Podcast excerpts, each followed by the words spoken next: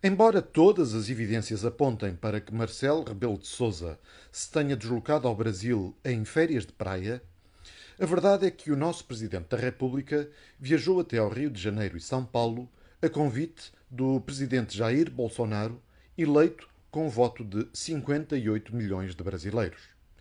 E também, ao contrário do que dizem vozes mais assanhadas, Marcelo não está senil, caso em que seria inimputável. Ao contrário, o conhecido amante de surf de Cascais está perfeitamente lúcido e consciente do que faz e não faz. Por isso, deve ser responsabilizado pelo desastre diplomático que provocou durante a sua visita oficial ao Brasil. O seu narcisismo exacerbado e manipulação da opinião pública através de órgãos de comunicação social servis e deslumbrados não se compagina com o mínimo de sensatez e cumprimento de protocolo que seria exigível a um diplomata em início de carreira. Ainda esta semana assistimos também à triste saga do Ministério Público, em vez de se dedicar a proteger crianças de lavagens cerebrais patrocinadas pelo Estado, criticar os pais dos alunos de Famalicão por defenderem os seus filhos de preceitos ideológicos contrários à sua forma de ver o mundo. O Ministério Público arregou-se até de forma assintosa e primitiva no direito de tomar o lugar de educador do povo e quer impor a estas crianças a tutela da escola. Importa dizer que, apesar do Ministério e do juiz de comarca terem claramente excedido e abusado da sua posição e mandato, prevalece na sociedade a perigosa ideia de que a escola deve educar.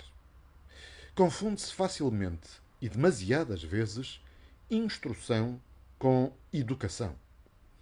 À escola compete ensinar português, matemática e outras matérias fundamentais.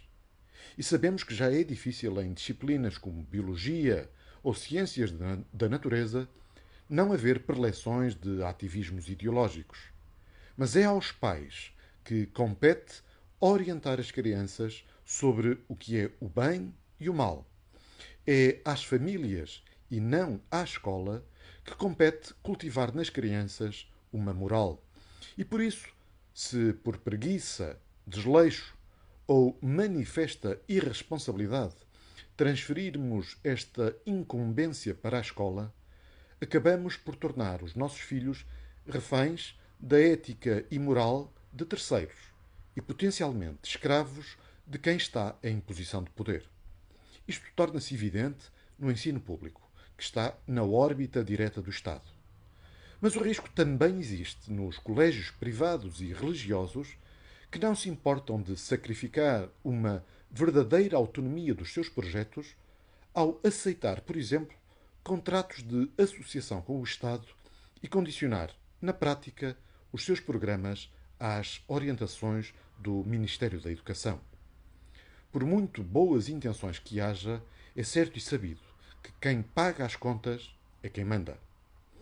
Tomara por isso que a louvável e heroica resistência dos pais de Famalicão sirva em primeira instância para assegurar a liberdade dos seus filhos, mas também de alerta de consciência a todas as famílias portuguesas.